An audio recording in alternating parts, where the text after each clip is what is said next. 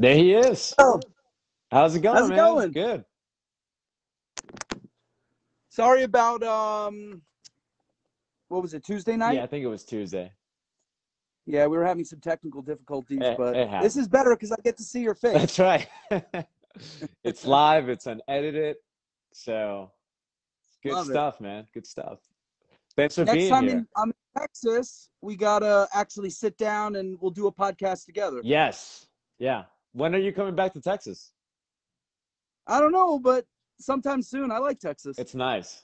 It's nice. Yeah. You live in New York, right? yeah, Yeah. There's definitely a change of pace. yeah, it's very different. Yeah. I like I like uh, different places. That's why I like traveling so much. Yeah. So, uh, different cultures, different, you know. yeah. Um, yeah, You didn't have you didn't have to wear a mask everywhere you went when you were in Texas. that was interesting. Right. In New York, you know, um, they're like lowering the mask mandate in New York. yeah. So like you'll see some people, but it was crazy to be able to walk into stores and not have to like be stressed out with the mask. Nobody's nobody's giving you the evil eye, nothing like that. No. Yeah, my mother my mother-in-law was just visiting this past week from uh from Rhode Island. Oh, okay. So she she said the same thing. She was like, "Wow, like nobody wears a mask here." I'm like, "No, it's freedom." Love that. Love that. Carry a gun, don't wear a mask. The tr- what's that? Ca- carrying a gun That's and right. not wearing a mask, yeah, safe. you can wear. You, Yeah. That's right. Carry your gun. no mask. That's freedom. and we love Texas, man. Um, Yeah. So you got done traveling. You've been traveling quite a bit, right, for your seminar? Yeah, I've been away every single weekend for the past few months. Dude, that's Um, crazy. Yeah, that was uh I was home with puppies for you know, like let's say 3 months. And so people wanted to book seminars, so I'm like pushing them off, pushing them off and then as I start filling up, I'm like, ah, you know, it's I, I have trouble saying no when I already pushed it off, things we rescheduled. So I'm like, ah, fuck it. I'm just gonna, you know, I'm just gonna do it. Yeah. And uh, basically, in in two months, I think I gave it was I was seven different places giving seminars, and then I also went out to Dude, Utah and. Judge Kyle. So it's Yeah, yeah. because I kept seeing posts like, "Oh, Jonathan Katz giving a seminar here," and I'm like, "Oh, he's giving a seminar," and then like a week later, Jonathan Katz is doing a seminar here, and then I saw you I'm judging a trial, and I'm like, "What the hell's happening here?" Jonathan Katz is freaking multiplying, It's freaking I'm just uh, I'm a I'm a prophet, right? So I'm just uh, traveling, traveling, spreading the gospel. Yeah, that's right. You know. That's right. Yeah. Dude, that's awesome, man. Now, Yeah. while we're on that topic, one thing that I was curious about, like, obviously you do it because you like to teach, right? Mhm. You you love to teach. Um, do you um do you like the um I think there there's a couple of aspects to teaching and it's probably the same answer. So like do you like giving the information? Um, do you like that more than than uh because another part of teaching is watching the the uh the progress, watching the um you know the the the handler evolving right in front of you. And I think there's like those two because I I taught a Star Mark for seven years, and you know I love to teach too. And there, there are Yeah. two components to that. It's one, you give the information, you see people are like you know paying attention, they're listening. You know who's checking out, and you know who's paying attention, right? Mhm. Yeah. Um, so like th- that's one aspect of it is giving the information, and another aspect too, which I think is equally important, is to like watch the transformation in front of you. Um, which one do you like a little bit better, or do you like them both the same? Um, I mean, I like them both, but watching people's like eyes, like watching light bulbs go off in people's heads. I, I like watching light bulbs going off in dogs' heads, but when Yeah. you can get the light bulb to go off in a trainer's and a handler's head, that's like, Yeah. you know. Um, I'm sorry, I'm bad with names. What's De- uh, Derek's wife? Uh, live. Liv. Yeah. Watching Liv's eyes Yes. like just explode with Ah. knowledge of. She's like, oh, and it was multiple times. Yeah. Yeah. and you know if if you've never been to one of my seminars i uh i clicker train Yeah. I love that. with lollipops. So I was talking about how I was walking through Walmart at you know like 11 o'clock the, right, the day before the seminar and i said well i want i need a way to basically convey the idea of give the dog what's going to motivate them Mhm. right so Mhm. like it's the difference between yes food is life and dog needs food so yes dog will work for kibble but you know a hand, handful of Happy Howie's right that's you know that's a higher value so i was looking through the candy section and i had these basic you know they're they're vegan gluten free um you know like uh, kosher uh lollipops Yeah, yeah. and then i went out and i bought the um they were candy apple right so it's a it's a sour apple Yeah. candy covered in caramel and to see her face like she's like what's that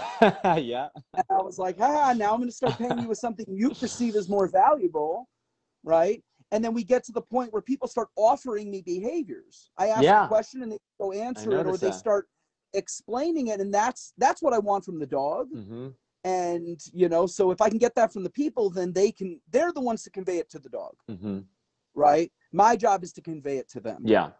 So yeah, the teaching is really exciting to me. Um, you know, meeting different people and seeing different problems. You know, a lot of my seminars turn into, you know, problem solving, hmm right? Like, how do I help you with like find more engagement or you know find the hole in your system so that you can go back to what you're doing. And um, but watching the light bulbs go off in people's minds, Yeah. like that's the most exciting. Like that's where I that's that's where my dopamine spike comes from Yeah. like yeah. i see people get excited about what i'm saying and they understand it and then that like that gets me all excited so You know what I really got out of your seminar is uh, I got No. two two things. I mean, your seminar was full of uh, you know awesome like um, you know golden nuggets those two days. Um, but the two things that I really got out of your seminar that I really really am grateful for is one, um, you know you you you helped me push a little bit farther than I was than I'm used to. You know what Yeah. I mean? Like um like like the directionals with the decoys. You know, I started doing that like I said with the foot targets, you know, um, you know, and, and then doing it with the decoys. Yeah, that was an extension of what we had done, minus the, you know, minus the decoys. But uh, you know, adding that distance where I was like, I was thinking to myself, because when you told me, all right, now go a little bit farther away, I remember thinking to myself, already? You know, because I'm very thorough and very methodical in my training, right? So uh, when you was like, no, go a little bit farther. Um, and, you know, obviously I'm, I'm going to listen. You're the authority figure on that seminar. I'm there as a student. So I'm like, okay, I'll do it, right? You know, I'll definitely do it. So I went and it worked out well. And it just kind of helped me see from a different perspective because I end up doing the same thing with my clients. I end up doing Mhm. the same thing with my students but like Yeah. having having you do it to me and pushing me past my comfort zone a little bit it was really helpful and it definitely allowed me to see that i can push more you know? I, I can be thorough but i can also push more. So that was awesome. Thank you for that. Yeah. Um, it's it's a product of you being the training director and not having your own training director. Mhm. so because you're such a methodical trainer you're you're going on the like uh, slow steady consistent yeah. process to Yeah. only build success, which I totally get, which I respect, which in your situation, not having a, a training director, someone that's done more than you to be able to coach you, like you're on the right road. But I'm Yeah. watching you and I'm watching this methodical trainer, and I'm like, okay, I see the dog can do it. Okay, now we push it. Okay, now push it a little Yeah, more. I'll never push it to the point where think about it like a nerve threshold hmm right? So your nerve Yeah. threshold, like, ah, okay, each time we're going to push it a little bit farther, a little bit farther, never enough to where the dog falters, but just a little bit more each time because you know you're staying in that that like a little bit more of a comfortable zone because you're having success. yeah Right. My Yeah, job yeah. is to now go, oh, okay, uh, uh, take two steps. Right, two more steps. You know, Yeah. that's the kind of coach that you need. And again, like I, I totally can relate not having had a, a coach, like I have mentors and they taught me how to train dogs, but you know, when it came to like learning PSA, I went to um, you know, I went to a lot of Jerry seminars. I went Mhm. to Sean Siggins seminars. Like, you know, these are amazing trainers, and they were able to like give me tips and tricks on the sport. But I had to find my own road. You know, And the thing is, Uh, like, it takes I. It takes a diff. Like, it's not. You didn't just go. All right, let's see what happens. You know, like let, No, let's no, see no. what happens. It was like it was like very very. um I could tell like you knew exactly where I needed to be. You didn't go, okay, just keep going until until and we'll see what happens. It was no go a little more. Okay, right there, stop. You know what I mean? Yeah. So it takes I to be able to see that from their perspective. It's a really good perspective to have. Uh, you know, also to to have trust in your in your mentor. Like obviously, I trust you. You have achieved what I want to achieve, and Mhm. uh, you know, and you've you've achieved it more than twice. You know what I mean? It's not like, oh, you know, you did it like you tried it like you know 200 times and and finally you got it. You've done it consistently more than twice. So um, obviously it's a perspective that is very much appreciated. And like I said, it takes I it takes I it takes the right perspective to be able to say to somebody, go a little bit more past the level that you're comfortable with versus let's let's see what happens. You know for I mean? sure. Yeah, let's see Yeah. what happens. A lot of people do that, and, and it's up like, Yeah, I don't It's like. like a I hate 50-50. that term. that term, like, uh, irks. If someone says that to me in training, that irks me yeah, because you're literally throwing. It's like you know, you're, you're basically saying Jesus take the wheel, but Jesus doesn't want to be involved in your dog training, that's right. right?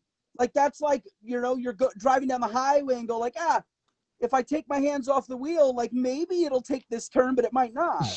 Like I don't like that, you know. If we're if I'm saying like, okay, let's see what happens, it's because I already have a a really good sense of what is going to happen, Yeah, right? My job is to not ever, just like we never set the dog up for failure. hmm Right now, dogs need to make mistakes, of just course. like humans need to make mistakes and learn, but we never set up for failure right.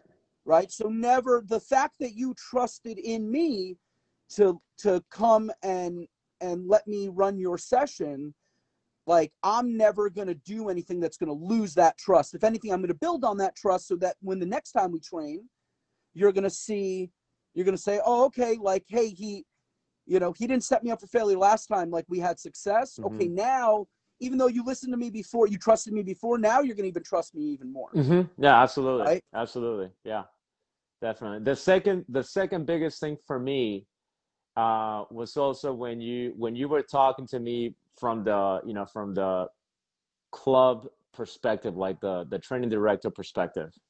You know that that really also stuck to me. The you know, Will, you're a nice guy. Don't be so fucking I said nice. you're too nice. I didn't say you're a nice guy. You're You, too, you're too nice. You yeah. Don't be so fucking nice.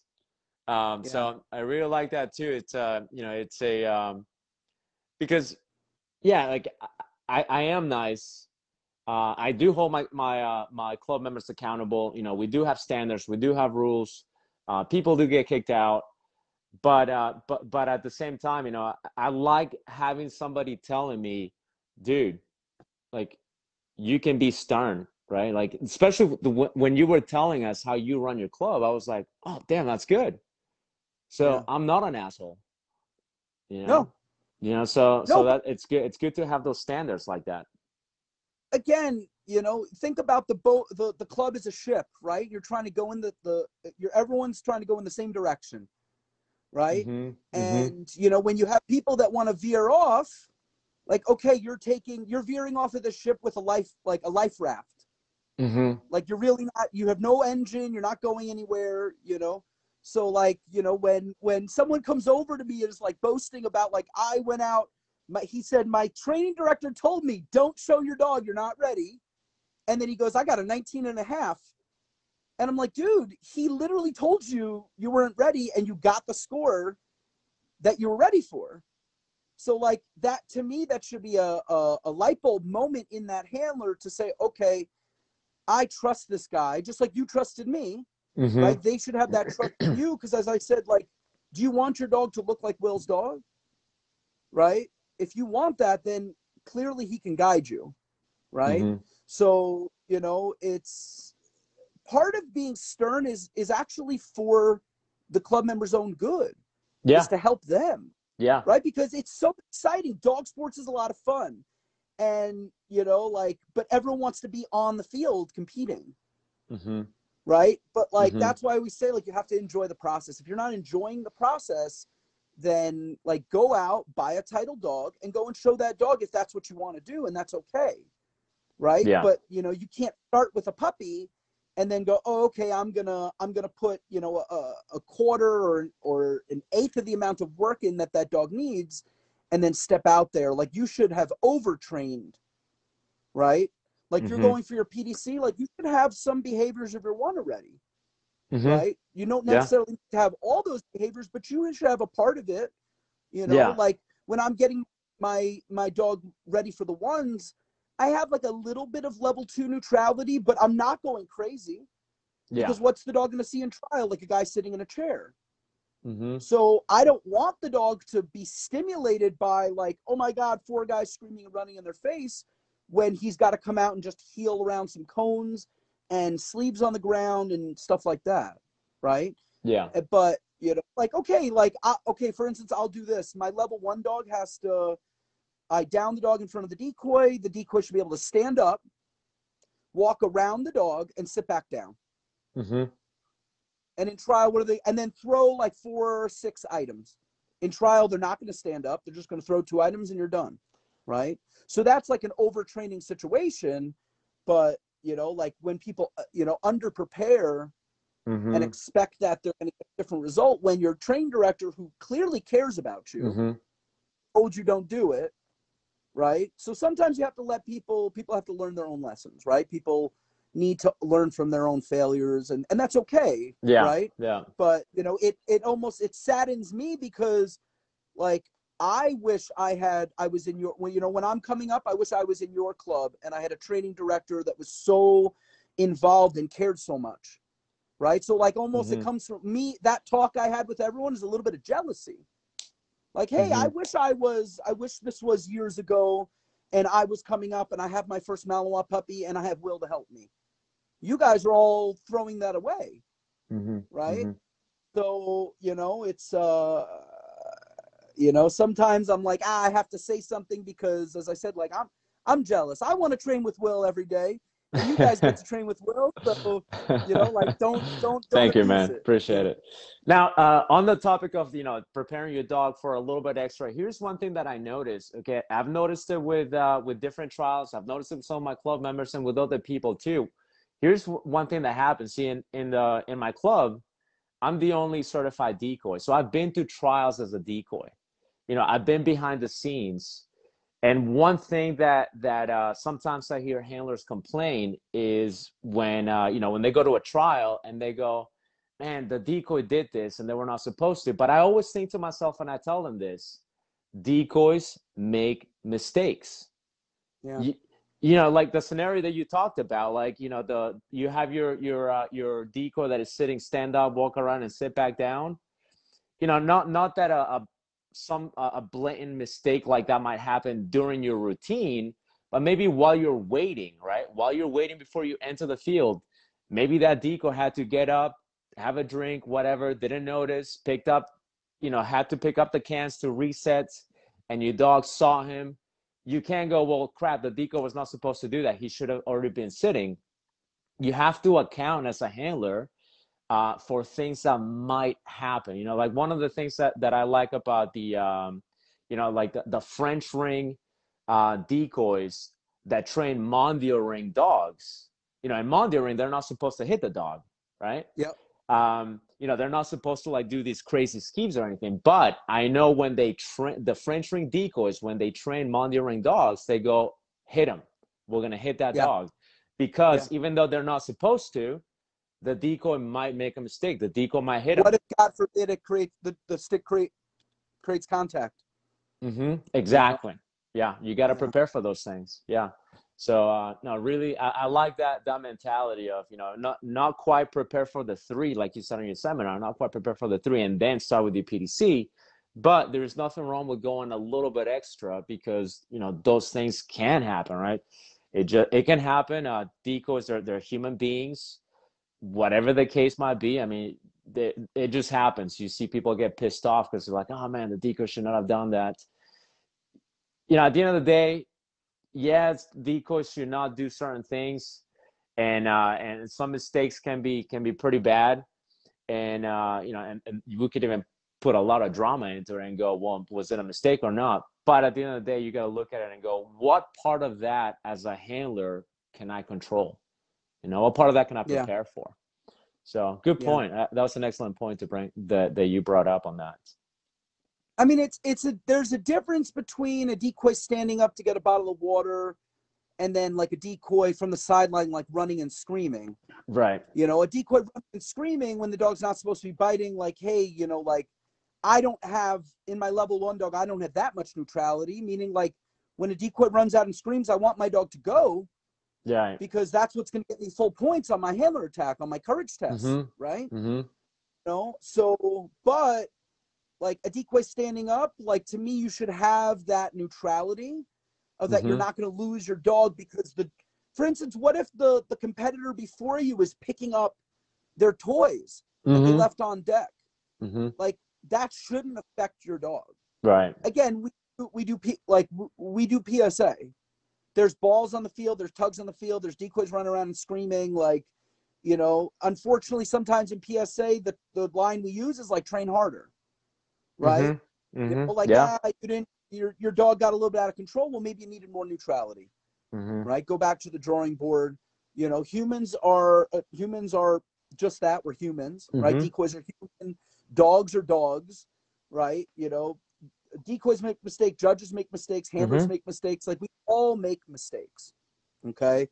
You know, so but when it comes to stepping on the field with that dog, you should be a little bit more prepared than you know than than what you're actually stepping out there for. Yeah. You know. Now, Yeah. one thing that that you and I were talking a little bit, we started talking about this briefly last time we talked. Um, you know, and it could be a sensitive topic for some people because I know people that that uh, you know that that do this.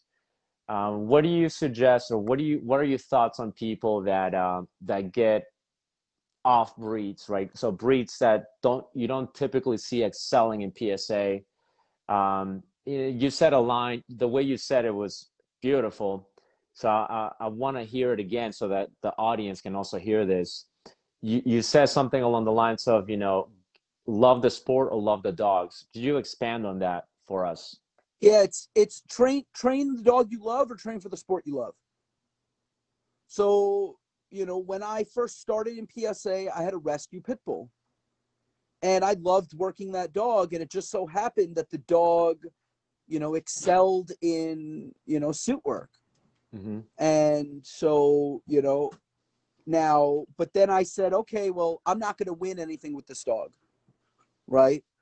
The the story is the first time I showed the dog for a PDC, when I got to my critique, this is my first time showing in the sport ever. Mm-hmm. In the critique, uh, the the judge was Jerry, and in Mhm. the critique, Jerry goes, and the award for the slowest down in PSA history oh goes shit! to Jonathan and Snoopy. The slowest down, like he literally was like actively going into a down until I got to the cone. No shit. Okay. Um, but then, so what did I say? You know, um, I, I said to my mentor, you know, my main mentor, I was like, what do I? He goes, well, the line is if you want to win, you get a Malinois. Right. So I I had to find a breed that I loved because I I really you know I love training German Shepherds, but you know personality wise, they're just really, you know, they weren't my dog. You know, wasn't my Mhm. kind of dog. Yeah. Um, I love the temper bully breeds, the the personality. Um, you know, I never forget I was in Triple Crown and I had opened up like it was a dog fancy or one of those like Dog World magazine, and they had an article on the Malinois. And I'm Mhm. like, that's the most beautiful dog. It was just like a dog laying in a field and like a dog in a in a bark and hold in a blind. Like I'm like, these dogs are amazing. These dogs are gorgeous, you know? Mhm. and I was kind of like infatuated with them ever since then. And uh, I almost like ran to a rescue group in Texas to like I want one right now. And I was told, hey, and it was the right thing. Hey, wait, you'll get the right dog, you know. Um, and so, you know, like if you if you love your off breed and you want to do the sport with it, like that's awesome but understand that at some point the dog is going to have some sort of limitations mm-hmm. right Mm-hmm. you know you, you just have to look at i'm a i'm a statistics guy right the Yeah. only pit bull to ever obtain a psa 2 and to show in the threes is dow ritchie's gabe Mm-hmm. okay now can you say well you know the pit bull guys are doing other sports like okay but there's been a lot of pit bulls to psa 1 right there has been a few that have attempted it too, but i'll honestly tell you that i don't think anyone's hand raised a dog since gabe for this for the sport Right. a pit bull, right? So, you know, and I have a few friends that like this is what they want to do. And because I love off breeds, I'm encouraging of it. I want to Mhm. see it, Mm-hmm. right? At this point, anything to get a PSA 3 other than a Malinois is an off breed, Mm-hmm. right? Yeah. Yeah. Like, okay, like you could say, okay, Dutchies aren't an off breed, but like even a German Shepherd at this point is an off breed. Yeah. if you're saying like I want a German Shepherd and I want to put a three on it, like okay, just understand that you're fighting already an up. Like it's hard enough with a Malinois, Yeah. It is. right? For real. Yeah. But but if you love the dog, just train the dog in front of you, yeah. right? So Yeah. like you know, I my pit bull, I loved working that dog, and he was so much fun. But you know, I I understood that the most that dog ever got was a PDC, and he was like trained up for the one. But you know, circumstance happened, and I never ended up showing him before I went overseas. You know, so Mm-hmm. um, but you know, I, I love when I see people getting off breeds. Like the you saw the doodle Yeah. in yeah. uh, I saw in it. Yeah. Yeah. I was like amazed because I'm like, you know, I, I, I always, I'm very hopeful, right? And I'm, I always want to see everyone succeed. As a judge, like I want people to go out there and them and their dog to give the performance that they want. Doesn't always happen that way, but like you see this dog, and I was like, oh, like this is really cool. And then we do the carjacking, like okay, the carjacking was cool. And then on the handler attack, I watched the dog launch, and I'm like, I'd never seen a doodle even bite a suit, let alone like wants like a Malinois. And Yeah, so yeah. like that was I was like, yeah, like that made me so happy to see, you know, because that's an off breed. Yeah. And like look at us celebrating this PDC Yeah. on this doodle. It's it's I said I, I'm like, I haven't heard of another one. This has to be a PSA first. Mm-hmm. This has to be the Yeah. first doodle. Yeah. In you know, PDC. yeah. It has to be. Yeah. Right. And and just that in of itself is a huge accomplishment. Yeah. Right. Yeah. So and then to like watch her, you we had just in uh, South Africa, a border collie got Yeah, a PSA one. I saw that. Like that's fucking awesome. Yeah. Yeah. Like that's so cool, you know. Like I love watching Malinois pass, but like you know also the off breeds. I, I root for the underdog, right? yeah. The So underdog. the Yeah. off breeds are an underdog, so Mhm. you know.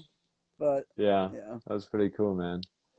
Now, uh, one of my one of my friends on Facebook, uh, when I posted your, uh, you know, the uh, the event, he said one question he had is, what are your thoughts on, um, you know, on prepping right before a trial? And I guess his concern is, you know, he, he doesn't like to go hardcore right before a trial because you know how crazy Malinois can be. Uh, you know, I, I think his his concern is maybe the dog potentially getting a little bit worn out, a little bit injured, a little bit sore. I know that's happened to me before, right before a trial. Get ready to go to a trial, and my dog's limping because you know we, we had a session and he twisted a little bit off. So what what do you do when you're getting ready to trial? Do you do like a lot of training right before, or do you kind of slow it down a bit and trust the process? I'll be honest with you. I really don't change anything other than maybe getting an extra set or two in, you know, the few weeks coming up. But Mhm.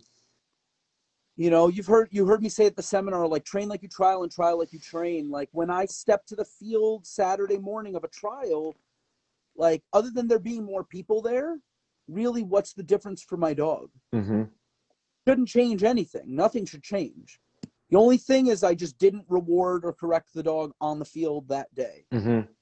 And that nothing's really changed. So, you know, I'm like now getting ready for regionals and nationals, you know, usually like uh, for instance, I left to go to nationals last year. I left like a week before and I stop at clubs along the road and train with my friends, you know, get there a day early and do some training. Um, usually, like with from all my years of coaching people with shepherds, I tell them like rest the dog at least a day or two. Like if you're okay with not doing open field, like rest the dog the day before. Mm-hmm. Or like rest the dog for two or three days, then do your open field, then trial Saturday because they don't have energies like like a mal like my Malinois will keep going. I can work them for seven days straight. They'll they'll wake up the eighth day and you know maybe they'll be a little bit tired, but they sleep. You know, like they they can regain all their energy when they're not working. So um, my whole thing is like keep the dog calm, keep the dog relaxed in a in a calm, relaxing environment, and then the dog can recuperate, just like athletes. Yeah. Right. You know, the dogs are athletes. So, but like ah, the day before a big match, I might not work the dog out you know, or I'll go out and do, I'll come out to open field and just do a little bit of obedience, work on some jumps, Mm-hmm. you know, like have honestly have fun with the dog. Usually I do so much prep getting ready for nationals. Like right before I leave the island, I'll normally take my dogs like running on the beach. Mm-hmm. I play, you know, play chuck it with them, like, you know, more like decompressing type, um, you know, Yeah. experiences like hey like control control control you know but also with the system that i'm running now like I, i'm not fighting control anymore so like i'm not really not worried about that they're not going to listen to me because like i possess the the maker of dope like i possess the the maker of dopamine right Yeah. and like that's all they want Yeah. they want high right so you know it's uh sometimes i like to just do something different with them you know just like relax um yeah so yeah i'm i'm always worried about overworking the dog before Yeah. a trial because like you know you you want to have that best performance Mm-hmm. like not not the day before like the day of Yeah. Right so like i try to keep that like not overwork the dog not do too many things that like you know like too many jumps or anything that's going to basically stress the dog's body out too much um so yeah i'm very careful again also this all depends on the individual dog Yeah. right Yeah. a dog that's more prone to injury i'm going to be very careful about what i do with him before trial Yeah. or her before trial right you know thank god my my two dogs are very healthy i don't really worry you know they were taught proper jumping techniques so i'm not really worried about them injuring themselves and stuff like that um but you know yeah every like the the prep up to like to get ready to compete is going to be a little diff- bit different for each dog Yeah. and in each handler um you know you're trying to peak trial day Yeah. right? So Yeah. you're trying to build upon momentum and success. Um, but like unfortunately that journey is like is different for every dog and every handler. Mm-hmm. You know, like Uzi, it used to take me anywhere from a half an hour to 45 minutes to get that dog ready to compete. Mm. And so people would be like, Well, I don't have 45 minutes. And I go, Yes, you do. When the level two dogs are on the field, you take them out and you tire them out for half an hour and then you put them back in the truck. You cool them back down with the AC. Then you bring them back out. You do another 10 minutes and then, okay, you got your 40 minutes in. Right. You know, I trust me, I figured out a way to get that. He just had to come on the field tired. Mm-hmm. He'd come on the field, he's, and I knew he would listen anything other than that, like the dog was a crackhead, he would not, he couldn't focus, right? Like stimulation, like all it meant was bite. But when you tired him out, you kill that edge, and okay, he's a little more relaxed. Yeah. You know, Cougar, I could pretty much just like open up the door to the van, be like, "Come on, good girl, let's go," and she would like, "Okay," she'll follow me to the field, and I could tell her to heel, and she would do all the things. You know, Puma, I need like ten minutes or so just to kind of like work out the excitement and you know yeah. Yeah. uh, so every dog is that individual and as a coach i love kind of figuring out that game plan and that that kind of like um, that recipe for the handler Mm-hmm. right following them be at trial okay what does the dog need ahead of time does the dog need a few corrections before you step on the field just to like hey you're not paying attention like focus Yeah. on me or does the dog need a ton of rewards right you know does the dog need to come out and just like be in a long down for like five minutes just to like look around and like get their eyes out or some dogs you have to pull them out of the car and be like hey look at me right away. Don't look at anything else. Mhm.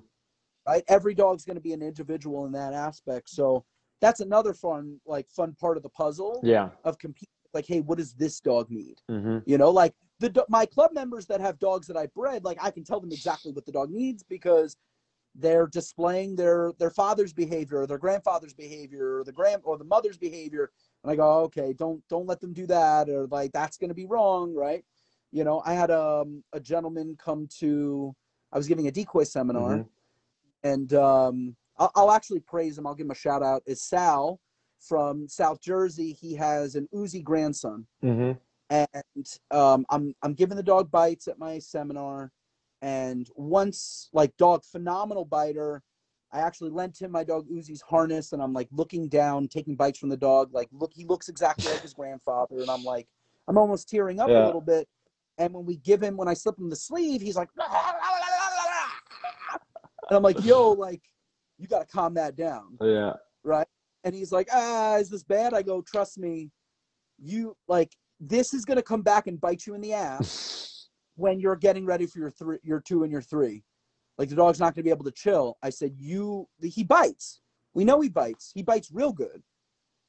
He needs to learn how to calm down. And I just saw a video today of him has the dog in a treadmill, you know, working the dog up and then having the dog just calmly hold a pillow, right? And Not flip out with it. And like that made me so happy to see that, right? Nice. even though I, you know, I didn't breed the dog. My mentor bred the dog, but it's an Uzi grandson, and like, you know, Sal's a great guy, and I want to see him succeed because that's also the lineage. Yeah. Yeah. Right? Of course. Yeah. So, you know, um, I like seeing that progress. I like seeing like, you know, hey, I sent someone home with homework, and even though they didn't tag me in the video, but you know, I keep an eye, you Yeah, know, and yeah, to the ground looking, and I see, oh, I see the video pop up, and I'm like, man, it made me so excited to see that. That's good. Now, Yeah. an- another question that is very, uh, you know, you're talking about trialing, preparation for the trial. Um, you know, obviously, at you at this stage, you don't get nervous when you step into a trial. If you do, probably not as much. I mean, like, there's always going to be some sort of, I call it like nervous excitement. Sure. Um, it's more of like, especially in the threes, like, I don't know what's going to happen. hmm So, like, you'll watch me as the judge is setting up the field, I'll like pace and chain smoke because I'm like, I'm, I, it's almost like I feel a little bit like I'm getting ready for a fight. Yeah. Yeah. I'm getting ready to do my adrenaline's going to start pumping, but I, my adrenaline can't pump yet because I have to retain the information from the handlers meeting. hmm So I have to keep a methodical mind of, hey, okay, remember all this, right? Remember as much as you can. hmm And then, okay, now when I go get my dog, okay, now adrenaline starts pumping more, right? Especially like nationals. Like, you know, you're getting ready outside the stadium, your music comes on, like, you know, that the feeling of stepping into the field in, the stadium in Arkansas for obedience, I was a little bit nervous. Um, for protection, I was like, you know, I was like, I was ready to roll, right? I was like, let's let's let's do this. Like, I, I know my dog is capable of doing every ridiculous thing that it was asked of. So like, I'm not nervous because I know my dog's going to perform. Um, if anything, I'm nervous about how do I handle it, right? Mhm. How do I break this down? Because the dog's just going to do what I tell her to do, right? And so, like, how many, like, I robbed her this year, like last year, I could have gotten a leg in New Hampshire. I couldn't figure out one scenario. How do I send my dog back away from a decoy to go jump? And, like, I couldn't figure it out. And then I took too long and, like, I messed up. The dog wasn't, you know, but that wasn't her fault. That was all me, right? So, you know, yes, when you do something like I I- okay, uh, I think I showed Uzi in PSA like 30 times.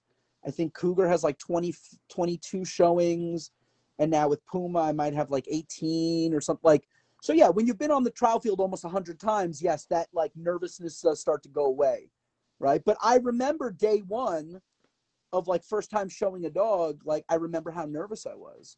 So like, you know, you can do a bunch of different things. You can meditate.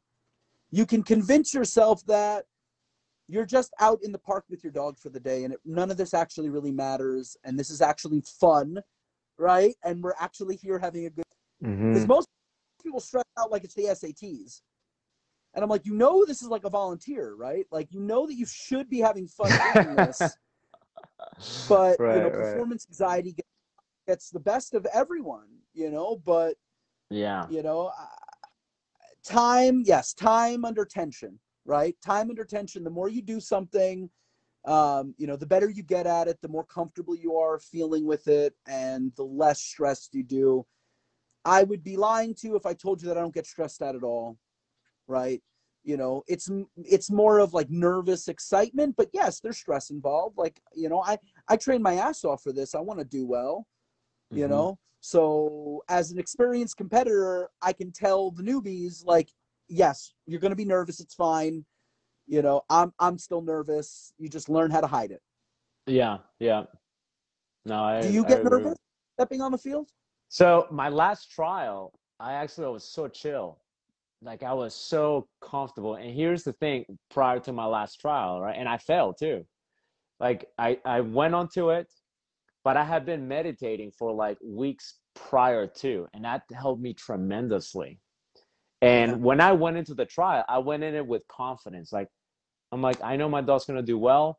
And then I also told myself, if it doesn't do well, it's not the end of the world Mm-hmm. you know i told myself that and and and this past trial i was so relaxed the entire time prior to that i wasn't meditating Mhm. um you know none of that so i would get so nervous right um but um yeah i think uh i think that that made a difference to me is just meditating you know and, and i'm Yeah. a huge believer in that so um, and we all have our different. We all have our own ways of meditating. mhm. Like my meditation is actually with music.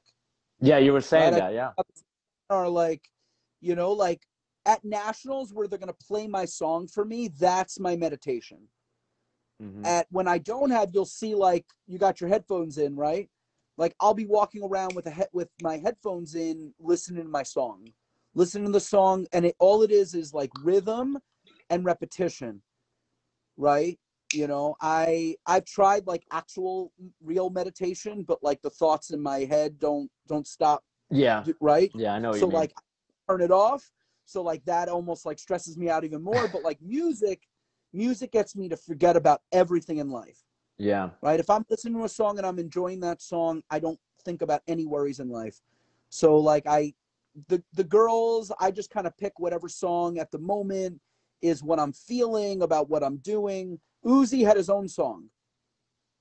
Uzi's song was maroon 5 moves Mhm. like jagger. Right and my the mantra i would repeat to him and i'd repeat to myself was you know i'd sing the song right? I do a really good i'm not going to sing for you but i do a really good christina aguilera impression. But uh, i just say to myself over and over again i don't even try to control you just look into my eyes and i'll own you.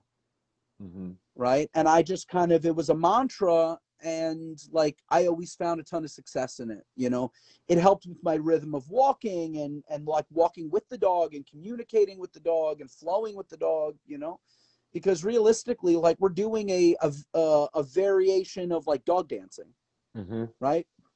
A very mil- militaristic style of dog dancing. Mhm. you know go on youtube and look up what some of the like these older women with golden retrievers are doing and it's like fucking amazing. Yeah. Right? Like they'll and and for the most part they're doing it all with with a clicker and food.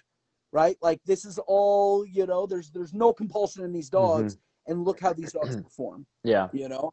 So you know like any sort of you know that kind of flow and and you know but everyone has their own. You can actually meditate. Like i meditate with music other people have other forms of meditation hmm you know but definitely meditation puts you in that mindset and that zone to you know for what you're about to about to go out and do Yeah, for sure. Yeah, no, you're you're absolutely correct. Music is one of them. There's a formal meditation. There's also listening to um, affirmations. You know, that's that's what I do a lot of too. Because what I like about affirmations is you don't have to like think. You you do your own script. You push play. It could be your own voice. You put the headphones on, and you're just listening the entire time. So um, yeah. you know, all of those things definitely help out. Now, I have a question that um, that is maybe a little bit sensitive, not too sensitive, honestly. Uh, everybody's aware of it. How? What are your thoughts on just drama when it comes to dog people? It's like dog people are just attract. I mean, maybe it's a people person, maybe it's a people issue, but like, it's just. It, it seems like you just can't have dog sports without drama. Do you notice that too? here's my whole thing is it's part of it comes from competitiveness mm-hmm. part of it comes from jealousy so like i have people come to me and they're like you know how do i deal with these people like i went out there and i and i failed and now people are making fun of me and i go well those people that are making fun of you i'd almost guarantee you they've never even stepped on a field so you already have one up on them right so you know um, I'm like halfway through. I was talking about the seminar. Um, David Goggins uh, can't hurt me. Mm-hmm. Okay. Yeah. And one of the things that he says is, no one that bullies anyone is confident. If you're bullying anyone, you're clearly not confident because confident people only try to elevate people. Confident mm-hmm. people don't try to bully other people. So, you know, when I was younger, you know, when I first started training dogs, there wasn't social media. We had like message boards, right? You know, so, you know, then like transverse, I'm sure you would agree with me, right? Then transversing, okay, well, now we have this like this wealth of knowledge, but now because of all that information out there, everyone is a dog trainer now, right? So now you just like the the pool of people right? Now you have I have 5,000 Facebook friends and they're all dog trainers, right? So when I was younger, I would argue with people on social media, mm-hmm. right? Now I just like laugh and and just put it away because it's it's not real life, right? And my whole thing is is like you wanna you wanna say something about my training, like that's awesome. Go do more than me, mm-hmm. right? Like accomplish like you know the the the stories that I've heard of like people talking about with Uzi is like, oh well, it took him all these times to get a three. Like, okay, show me your three with less times, and then I'll bow down to you. But until then, like you're talking about something you've never even attempted to do. So, you know, failure is part of life. And but if someone wants to pick at your failure, to use that for their own success. Now, also, everyone's a fucking alpha, right? Like, we're dealing with a very dominant community.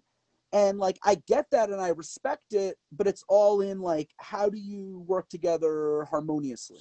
Right. right. How can we vibe together? So, like, you know, I uh, like, I have people that will, like, that I don't get along with, but I still show up to the trial and I shake hands and I'm nothing but smiles and I sit in the corner by myself and I donate something to the raffle and like that's just like you know that's that's sportsmanship right that's just being yeah. the bigger person you know so you know unfortunately everyone has to kind of find their own way into how they're gonna you know like into into this world of dog sports or dog training in general um you know like i always try to encourage young trainers young decoys you know young handlers you know like i always say when it comes to let's say someone comes to you and they don't have the right dog mm-hmm. for what they want to do mm-hmm. right but they love that dog so a lot of trainers lose those handlers by going dog shit get rid of it well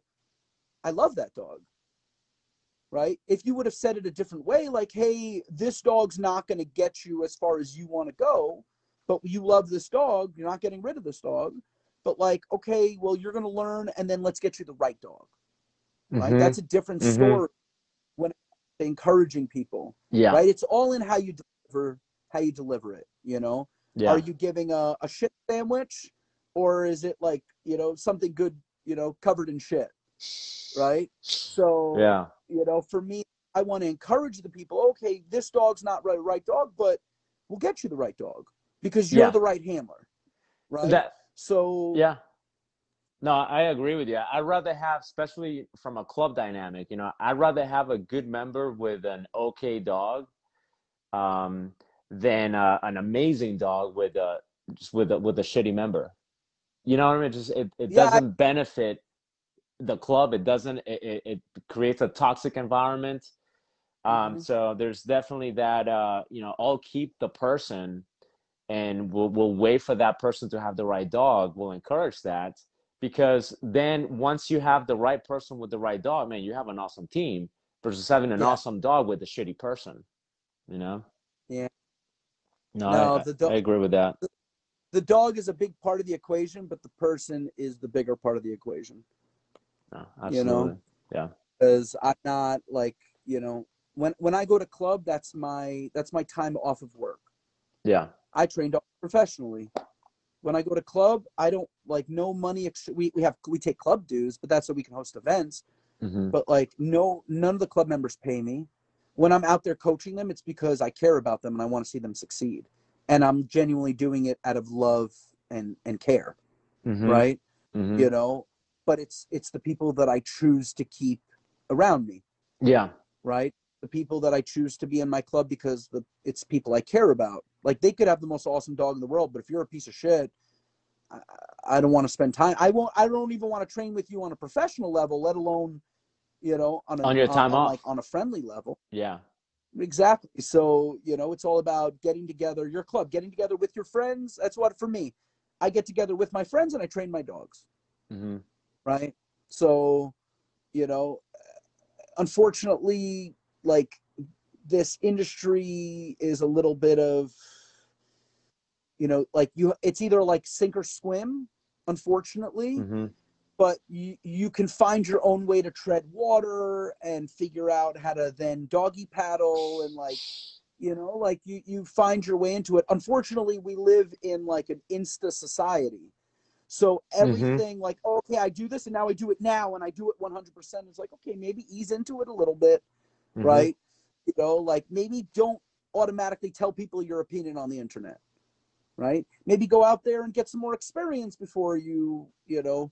So yeah, it's a hard it's a hard topic, you know. If I had a dog training school, I would definitely teach a class on social media. That's a really interact- good point. how to like how to communicate with people how you are perceived versus how you want people to perceive you right you know like understand that if you're typing someone something someone's going to screenshot it right so be Mhm. comfortable with everything you type you know? So you know that's like you know and then you also have like dog training code of ethics like unspoken rules right?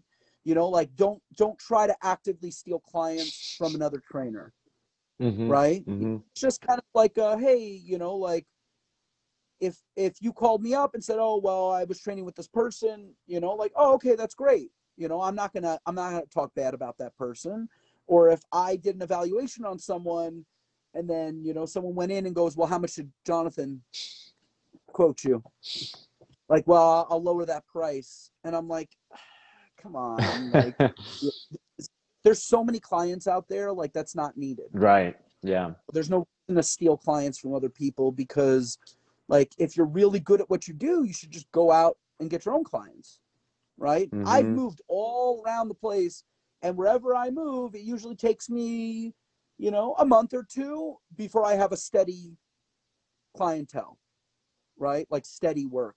Because i just go out there with my dogs. I go out i meet people you know i'm a i'm a happy friendly guy. You know i'm i'm good at what i do. Like you know it, it- training should sell itself. Hmm Yeah. so yeah the, the the like being new to dog sports definitely have to have a little bit of a thick skin. And remind yourself right? Remind yourself that ask the, uh, the question the person that is making fun of you the person that's picking on you have they done what you want to do with your dog? I'll guarantee you nine times out of ten they haven't these people haven't done shit right? You know it's the the my, my buddy marquise is i'm doing shits i'm doing schutzen is you ain't done shit son yeah. That's So, awesome. like me, what do I try to do? I try to like keep my head down and grind it out, right? Like keep my head down and go out and just title my dogs, right? Prove the system that I've created, that I put together, and like then go out and teach it, hmm you know, like, but you have to choose your own interactions with how you're going to interact with social media and what you're going to put out there, you know, like putting out how much of your life do you put out, right? You like, you put out as much as you feel that you know like as much as you feel that will help people or like that you want to see people to see that you know like uh, how like your personality and how you are as a person um you know but like i don't want to live with a camera next to my like filming me at all times hmm right? Hmm you know? Um like when i give seminars i don't allow people to video my lecture right? But like when you're coming out to work your own dog like for shit sure you can video that session and you'll listen to everything i'm telling you because that's your session right? Hmm you know you're just not going to record my lecture and then you know go and like put you know like that's just not going to happen. But yeah. um you know like for shit sure i want people to be able to video their sessions right it made me so happy you made a compilation video hmm of me helping you with your dog.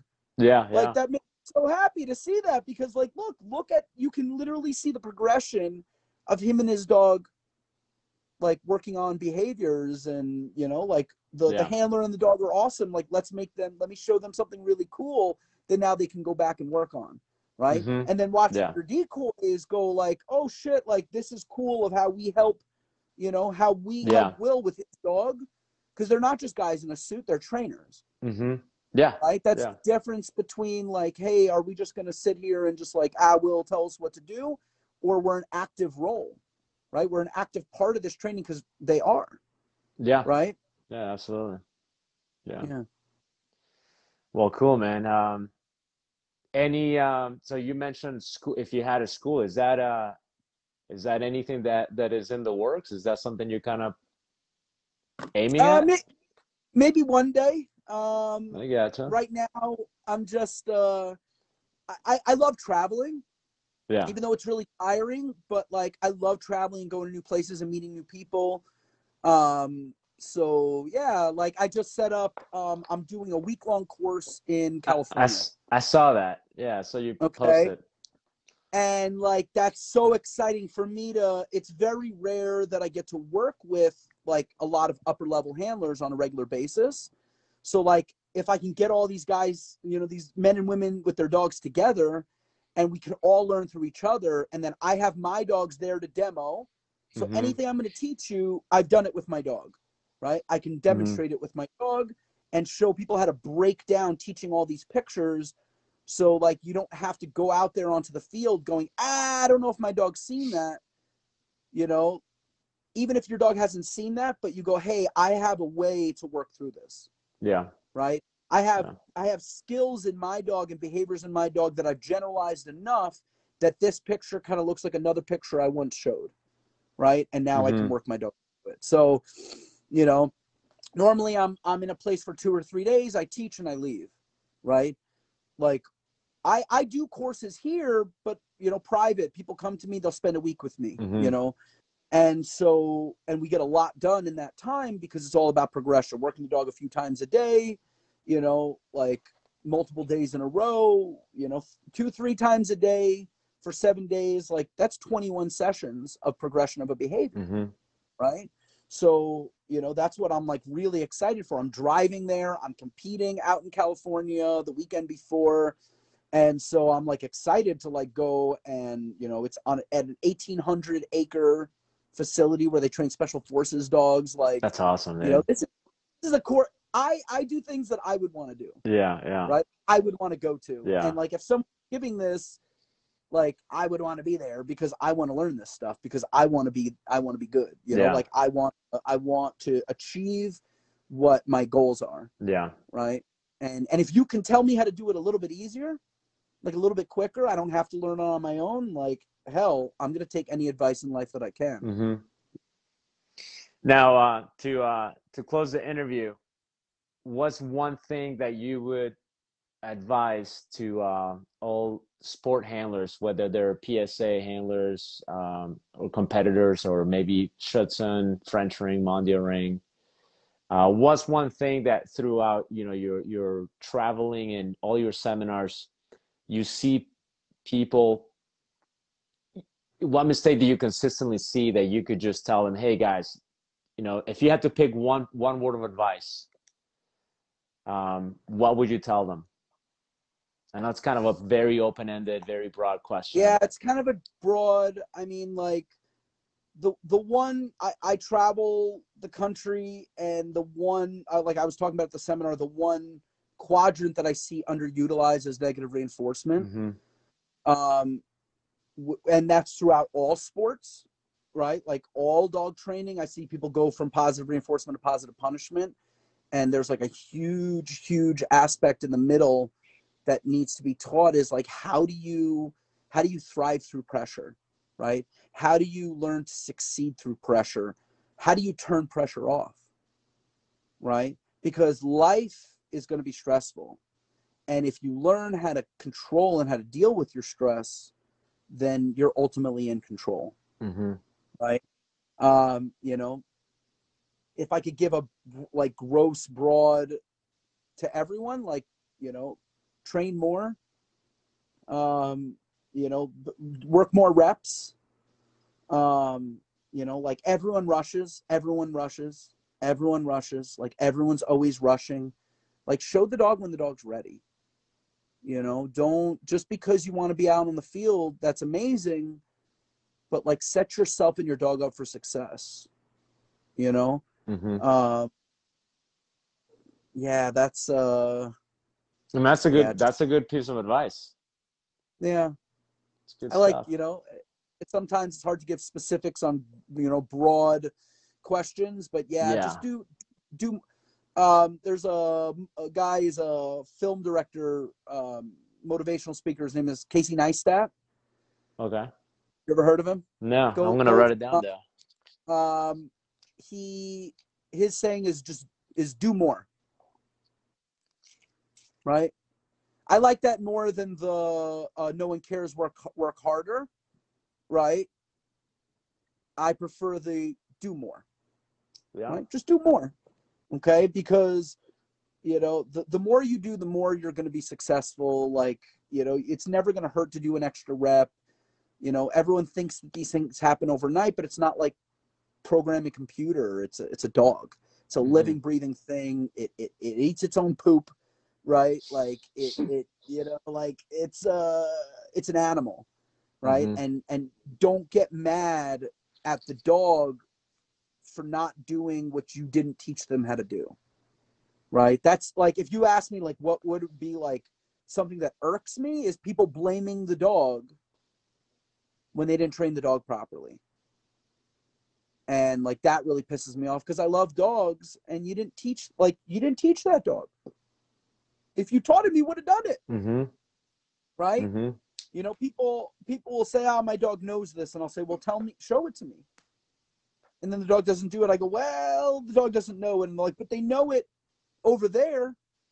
Okay, but so then they need to learn context, but they don't know it because if they Mhm. knew it, like to me, knowing it is a generalized behavior. I Yeah. I can tell you my dog how to sit, and any place I bring that dog on any surface, if I tell the dog to sit, the dog will sit. That dog knows how to sit right Yeah. but you know it's uh to what to what extent like how many fields did you get your dog onto how many times have you traveled to train with other clubs right and get in front of different decoys you know like yeah your your club is important because like that's your family right that's what gets you like to where you need to go but ultimately like when you turn a certain age you have to go out and make your own friends and you know make your own family and you know like you got to get your dog out there and get the dog to see more and um you know as i Mhm. said like train harder so that when you go to trial is easy Mm-hmm. you know so it's the same thing in in any aspect of dog training you know whatever you want your dog to be able to do like train the dog harder and then everything else is is easy you know mean, um life in general. to Yeah, that's just life in general. Yeah, for sure, Yeah, hundred yeah. percent. Yeah. Yeah. Well, Jonathan, thank you so much, man. I really appreciate it. Thanks so much Oh, for my uh, pleasure. I- giving, us giving us I your time. That was awesome. you. We're gonna do again. We'll do one day. You're turning this into a podcast. Yes. Yeah, I'm gonna I'm gonna put it on YouTube. I'm gonna put it on Instagram, podcast, everything. Thank you, man. I appreciate it. Uh, and we'll have to do this again. Uh, for sure. All right, brother. Thank you. All right. Bye. Take care. Bye.